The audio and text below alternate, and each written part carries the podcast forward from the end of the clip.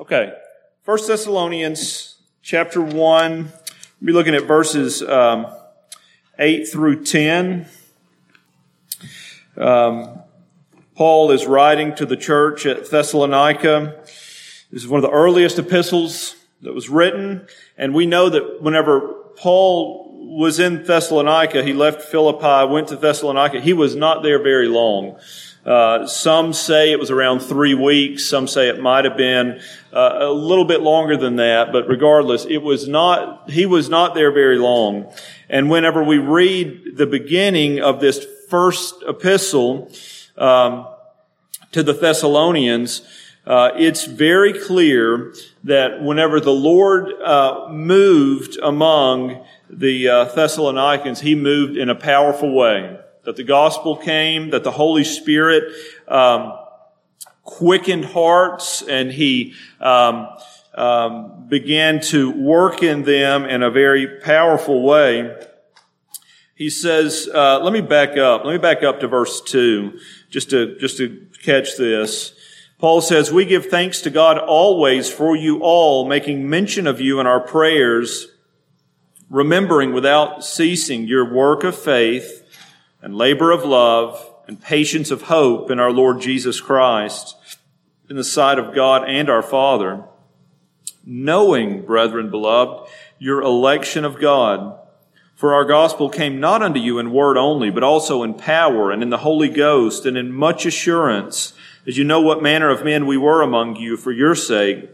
And you became followers of us and of the Lord, having received the word in much affliction with joy of the Holy Ghost, so that you were ensamples to all that believe in Macedonia and Achaia.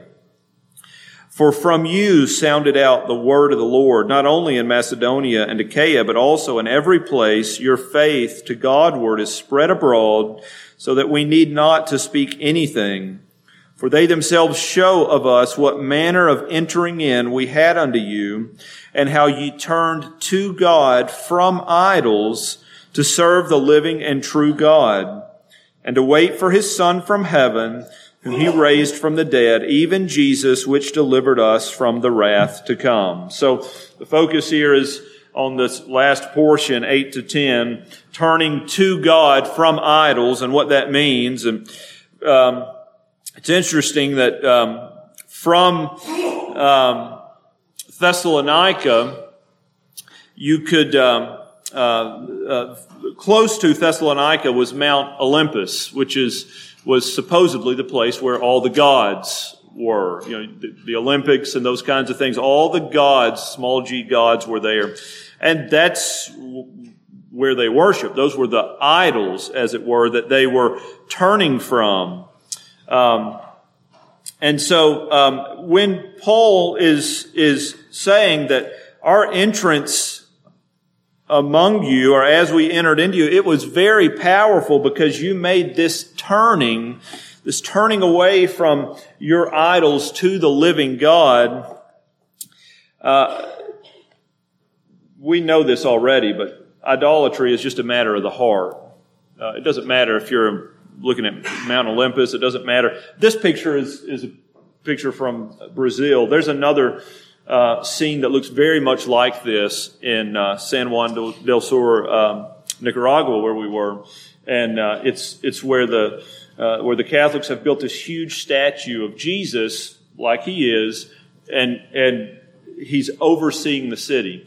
And um, in Nicaragua as well as in Brazil, this is a great source of of peace. It's a reassurance to the people as they look at this statue um, that God is watching over them, that God is revering them. They find security in this statue, which is just as idolatrous as what was going on on Mount Olympus.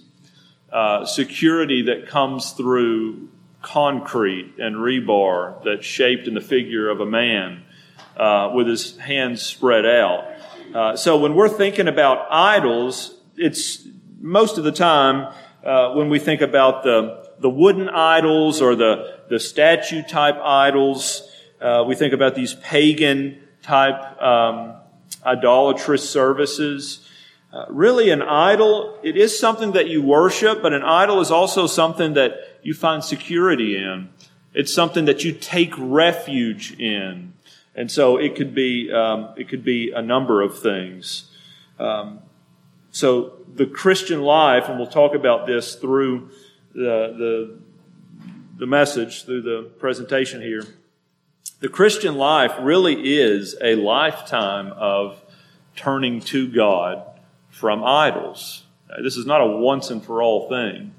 Um, you could tear that statue down in Brazil or Nicaragua, and those folks would find something else as their refuge. It may be God, it may be who knows what. And if it's the who knows what, you know, it wasn't the statue that caused the idolatry, it was the wandering heart that, that caused it. So, um, we could also call this message, and, and as I was particularly thinking about this in relation to uh, the audience there at Fight of Faith, uh, but it's helpful for us as well.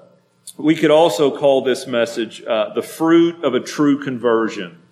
The fruit of a true conversion. 1 Thessalonians 1 is fantastic for that. We know that because Paul says very clearly, Brethren, we know your election of God. Okay? We know that you were God's elect because of the way that the gospel came to you in power and in much assurance and so forth and so on. So the fruit of a true conversion, what does that look like? What are, what are we supposed to, uh, how do we discern that? Or we could say, uh, what every Christian needs to grow. What every Christian needs to grow. And we mean this in two different ways. Uh, the first way is we're going to look at three areas of the Christian life that are a must if you're going to grow. Okay, repentance and faith, obedience and hope. Uh, those three areas. If you don't have those three areas alive in your heart, you are not going to grow. You need all three. Now, one sense, we mean if you don't have this equipment, as an illustration, if you don't have this equipment, you can't grow. On the other side, what every Christian needs to grow you need it in order to grow, but they are also, uh, they need to be intentional areas that you are seeking to grow. So, we're growing into a life of repentance and faith. Your obedience needs to continually grow. You need to abound more and more, as Paul would say. And then our hope needs to be growing as well as we give our time and attention to these things. So, uh, turning to God from idols, we're talking about uh, fruit of a true conversion, and then we're talking about what every Christian needs in order to grow and to put time and attention in to grow. And so these are the three areas repentance and faith, obedience, and hope. And how did we come up with those three? And uh, they're just directly from the text, from verse 8.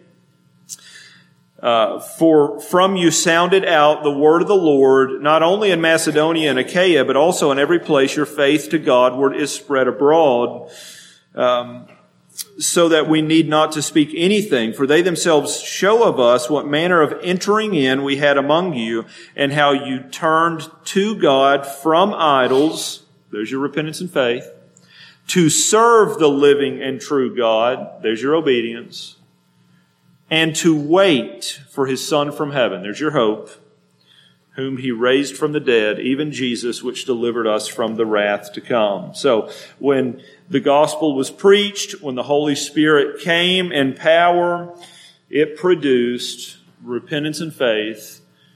And while these two are, we're talking about two different things, they're a package deal. Sometimes we can get this wrong. You cannot have repentance without faith. And you cannot have faith without repentance. If you have one, the other is there with it. It's two sides of the same coin. Why is that? Because it, we'll look at this here in just a second, but it's because repentance is turning from, faith is turning to. It's, it's two sides of the turning. Um, and then obedience. Whenever repentance and faith take place, obedience is the result. Okay, if it's not, then true repentance and true faith really didn't take place there. That, that's not what really happened. And then hope. That is our expectations, what we're looking for. And we'll break that down in kind of functional definitions here.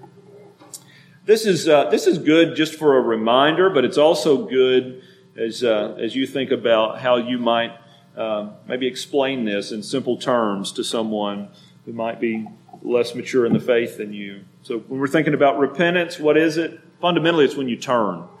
Um, sometimes we can get confused about this aspect. Uh, repentance is when you turn. Faith is when you trust. Obedience is when you act. And hope is when you expect.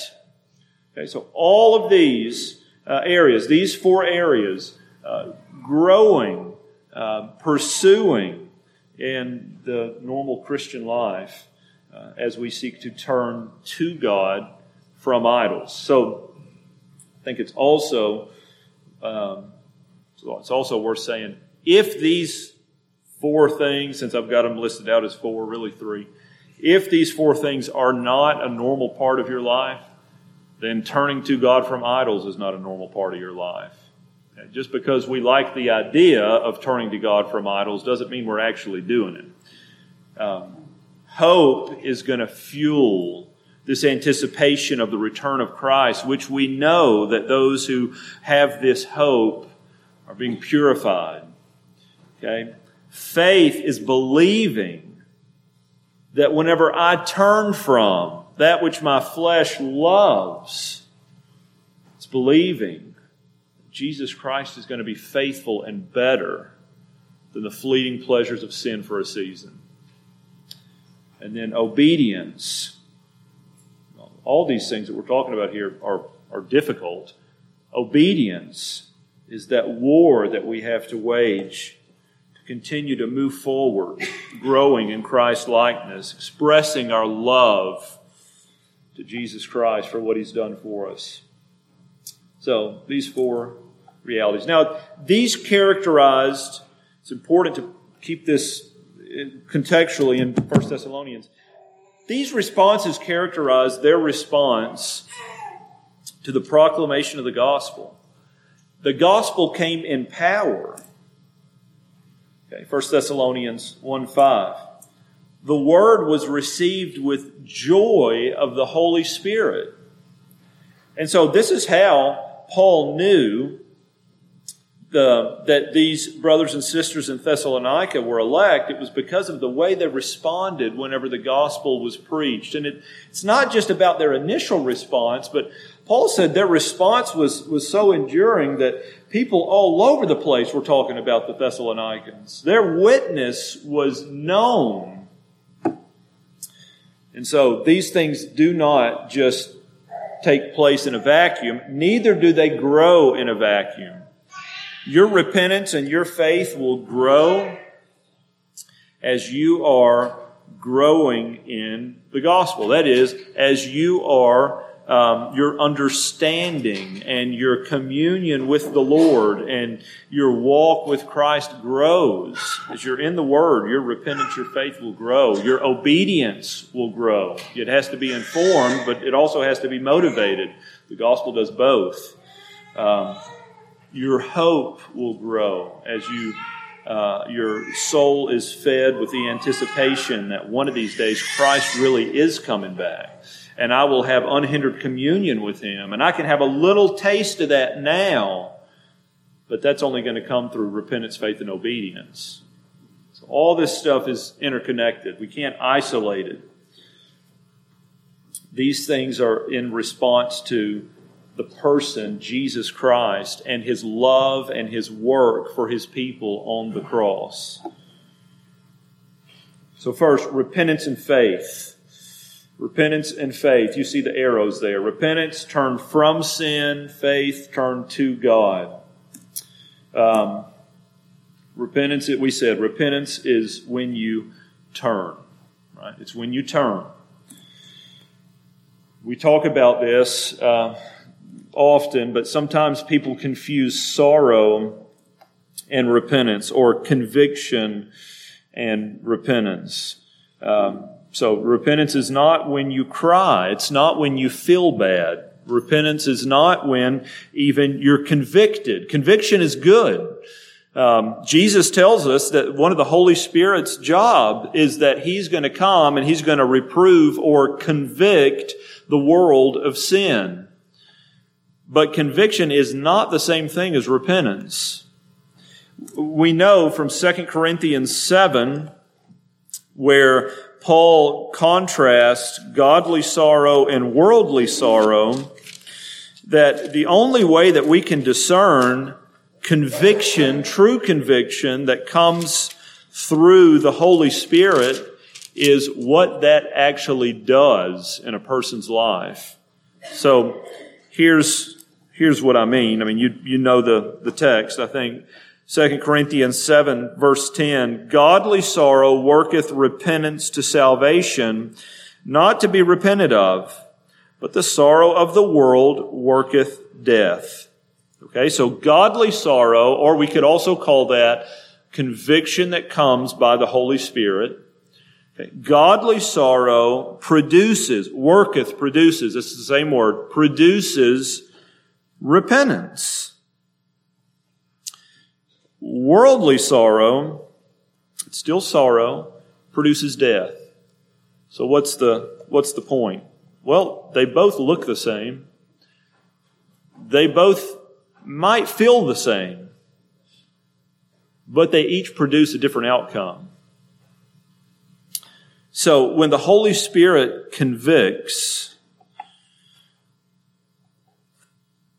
that conviction is a means to an end. That makes sense. It's not just meant to be, it's not just sanctifying in and of itself to be convicted. If, uh, if we think about what God's overall plan is, it's that you and I would be conformed to the image of Jesus Christ. He's doing that. We talked about this on Sunday afternoon. He's doing all of that through grace. So when the Holy Spirit, by um, sovereign grace, brings conviction in your heart, that conviction is meant to push you, to drive you, to nudge you a little closer to being conformed to the image of Jesus. Okay, and by that, we don't necessarily mean to drive you closer to reflect the fact that Jesus wept. Okay, just because you cry over your sin doesn't mean you've changed. Okay? It's not until your actions change, your thoughts change. You can repent in thought, motive, and action, but obedience is an act. So it's not until some change, some turning has occurred that repentance has actually taken place. Now, this is another thing that's worth thinking about with repentance and faith. Um, when the Holy Spirit brings conviction, the intention is not just that you turn from something, but that you turn to someone. Okay? It's the whole turning that, that that's, uh, that counts. It's the whole turning that matters. So, repentance is, is when you turn. Faith is when you trust. Faith is when you trust. Now, Ephesians 2 8 tells us uh, that faith is a gift of God. It's not something that we muster up. It's not something that uh, you and I can just somehow access in and of ourselves. We are completely dependent on the grace of God, which exists outside of us until the Holy Spirit makes us alive and indwells us.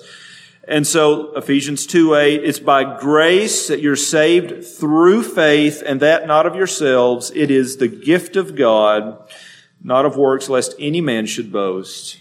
So faith is when you trust, and this is that gift that you're given by God. But faith is also informed by scripture. Okay, so you're given the gift, or we could say you're given the uh, ability. You're made alive by the Spirit, and and you're given the ability to exercise faith. But Romans 10 asks the question in Romans chapter 10, verse 13.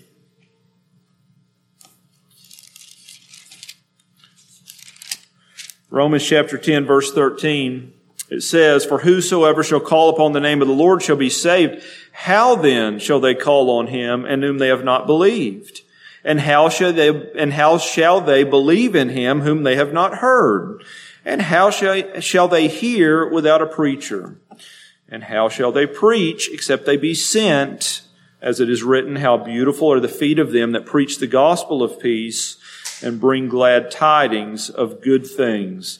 So these are basic questions that are being asked, and and a, a lot of times um, people have taken this section and uh, either been paranoid of um, teaching gospel regeneration or actually taught gospel regeneration, which simply means that what really makes somebody alive is when the preacher preaches the word. No, that's not what makes them alive. But when the Holy Spirit makes you alive, He doesn't bypass the couple of thousand year project that He was on when He was putting scripture together. So if we want to know what God has said about Himself, it's here. I don't know about you, but I didn't come with a USB port. When I was regenerated, the Holy Spirit didn't put his thumb drive in the back of my head and upload all the information. He didn't do that with you either. But what he did do was preserve a book that was inspired, breathed out by God. As men wrote, they were moved by the Spirit. Romans 15 tells us that the things that were written beforehand, or before time, they were written for you and for me and for our learning. So how will we know what to believe? How are we going to know that we should even call upon the Lord? How to call upon the Lord? Well, the way we're going to know is right here. Your faith is not given by the Word, but it is informed by the Word. Uh, we know that Jesus Christ is the incarnate Son of God who came and lived a perfect life and offered himself up to his Father as the perfect sacrifice for uh, God's elect, whom he loved from all eternity, not because creation revealed that to us, and not because some holy man had a dream somewhere that we trust, but because God has clearly revealed that to us in the pages of Scripture. Now that's going to be important.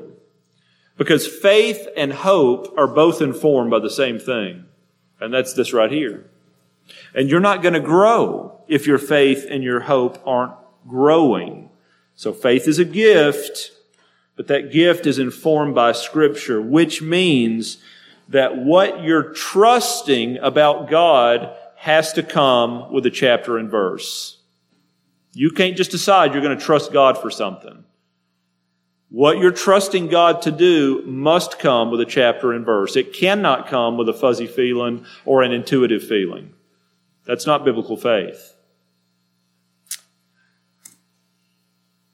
I say it can't come with. It can't be based just on that. All right. Now, Ephesians 6, 16, faith is exercised by the individual. Ephesians 6, 16, we're told to take the shield of faith so that we might quench the fiery darts of the devil. So faith is something that you're given. Faith is something that must be built up or informed by scripture, but faith is also something that must be exercised by the individual. So, uh, you know, another way to say that is once your faith is informed by scripture, then you need to be about the business of talking to yourself more and listening to yourself less. As Satan whispers lies, as it were, into your ear, as he fills your heart with greed and covetousness and fear and anxieties and all the other things that the world, the flesh, and the devil are trying to squeeze into you.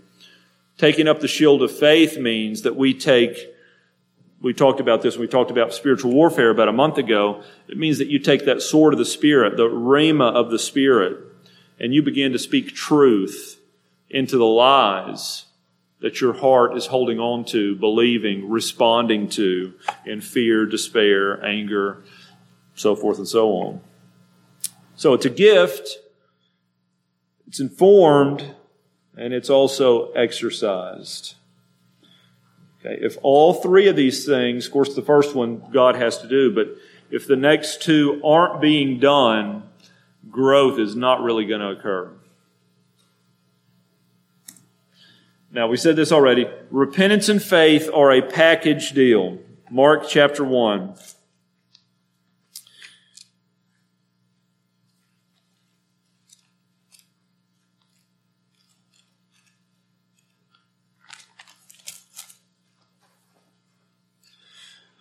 Mark chapter 1, verse 15.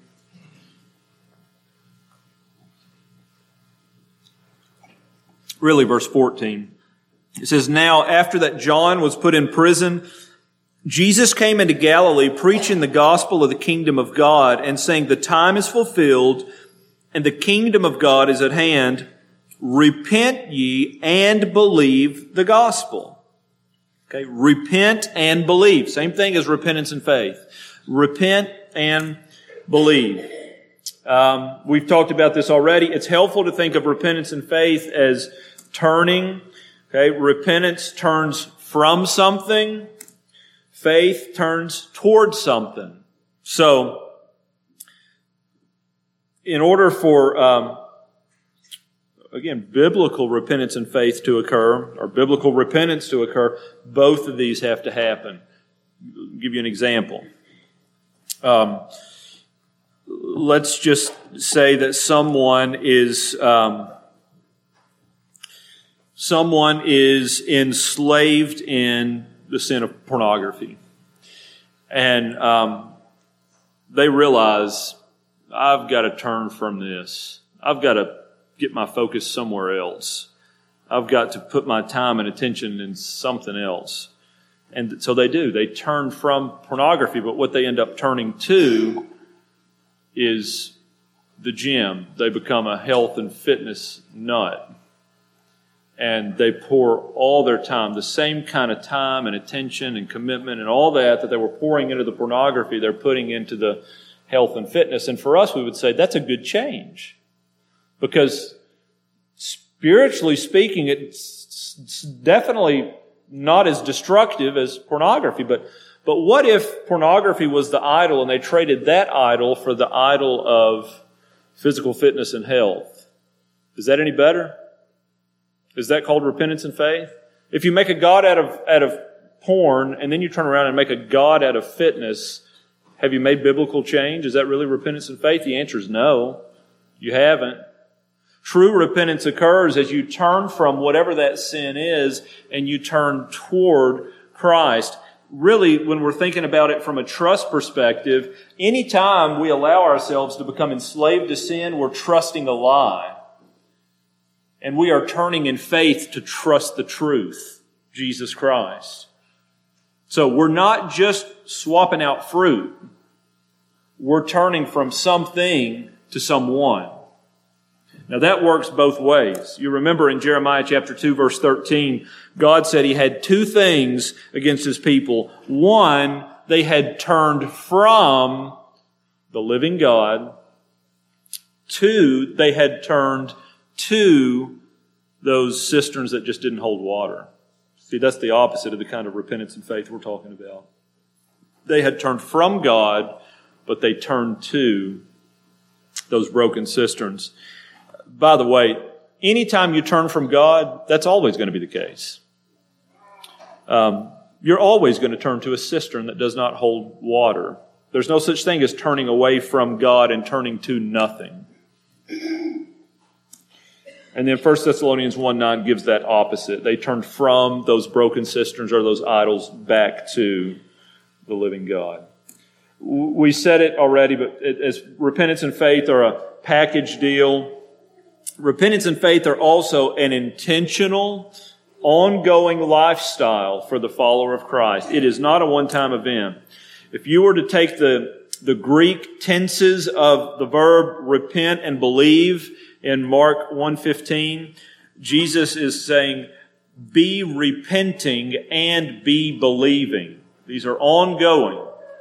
It's not just repent one time and believe one time and write down the date of your baptism in the back of your Bible so, so Satan can never convince you that you were never saved to begin with. No, it's be repenting, be believing.